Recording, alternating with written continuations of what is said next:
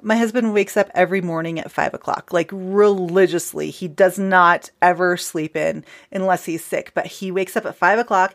He goes to the gym and he throws around some kettlebells and then he uh, sits on the floor and he meditates and then he takes a shower and then he wakes the kids up and then he gets the kids going to school and gets breakfast all the things it's amazing like my husband's morning routine is just like locked in like super solid and um I have been trying to be better about having a good morning routine.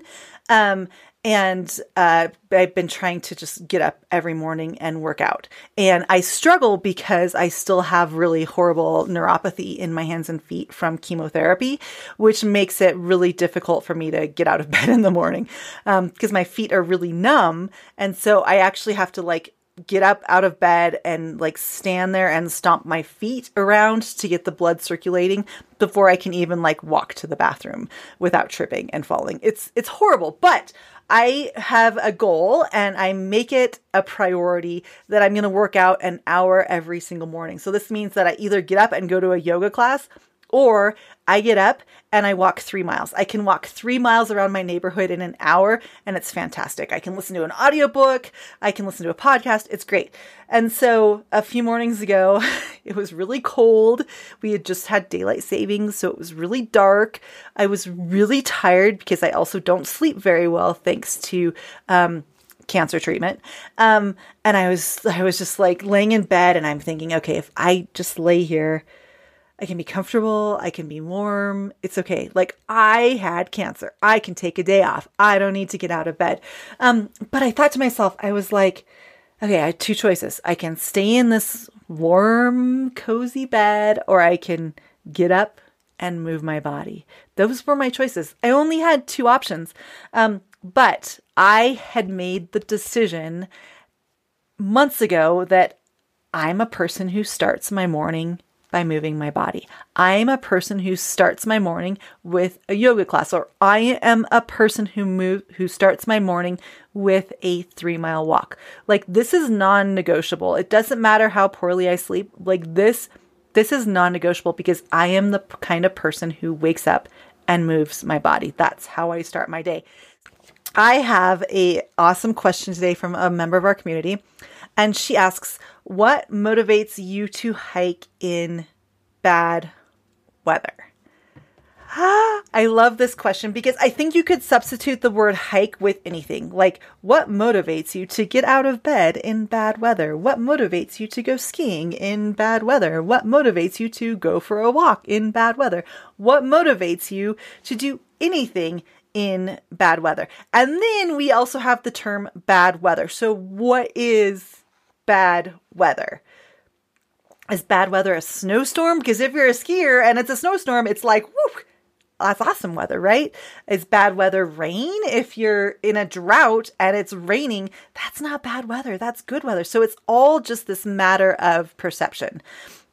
And so I just think it's a matter of reframing how how how we think about things right? So instead of saying it's it's a cold wet rainy day we could say oh it's a beautiful rainy day. And so like starting with that little mindset shift and I've talked about it here on our YouTube channel before like this little mindset sh- mindset shift to where it's like not bad weather it's just weather. It's it's not good it's not bad it's just weather. Um and then um you know trying to figure out what kind of a person are we?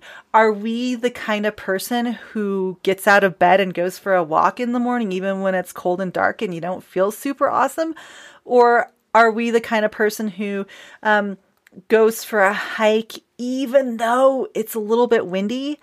Are we the kind of person who um, bundles up our kids and takes them to the park um, even though it's raining outside? Like what what kind of a person are you? That's important to define like I am a person who boom. Like I'm a person who doesn't let the weather stop me. I'm a person who doesn't complain about the weather. I am a person who gets out of bed every morning and moves my body even if I don't feel like it. So so that leads to like this bigger this bigger discussion, right? It's not it's not about finding the motivation to hike in bad weather.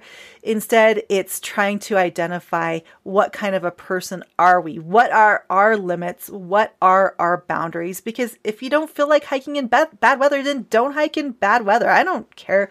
I don't care if you don't like to hike in bad weather. I don't always like to ski when it's cold. And that's just fine. Like you can draw those boundaries. I'm not saying you have to like just be absolute with your thinking.